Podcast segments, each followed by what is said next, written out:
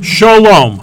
Welcome to the Torah on one foot. My name is Rabbi Nachman Simon with the Chabad of Delmar, New York, and today we're going to talk about the parsha, the section of Truma.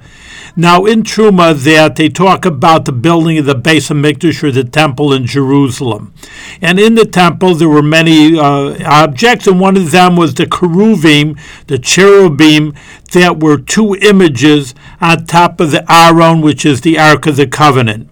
Now they faced each other, and that was symbolic of the love of the Hashem, the Almighty, to the Jewish people. But that soon enough that the Romans destroyed the temple. What we see today is only the western wall of the temple. And the Romans came in and they saw these two cherubim, but they also faced each other. So why did they face each other if of course, when the temple was destroyed, the Almighty was upset with the Jewish people for not following him, and that's why the temple was destroyed they should have miraculously turned aside from each other when the Almighty is upset with the Jewish people.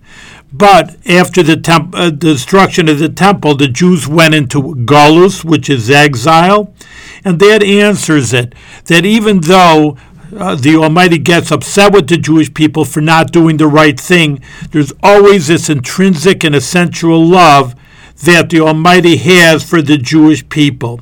It's more like that an example of a parent has to punish their child, go to your room, you're not behaving properly.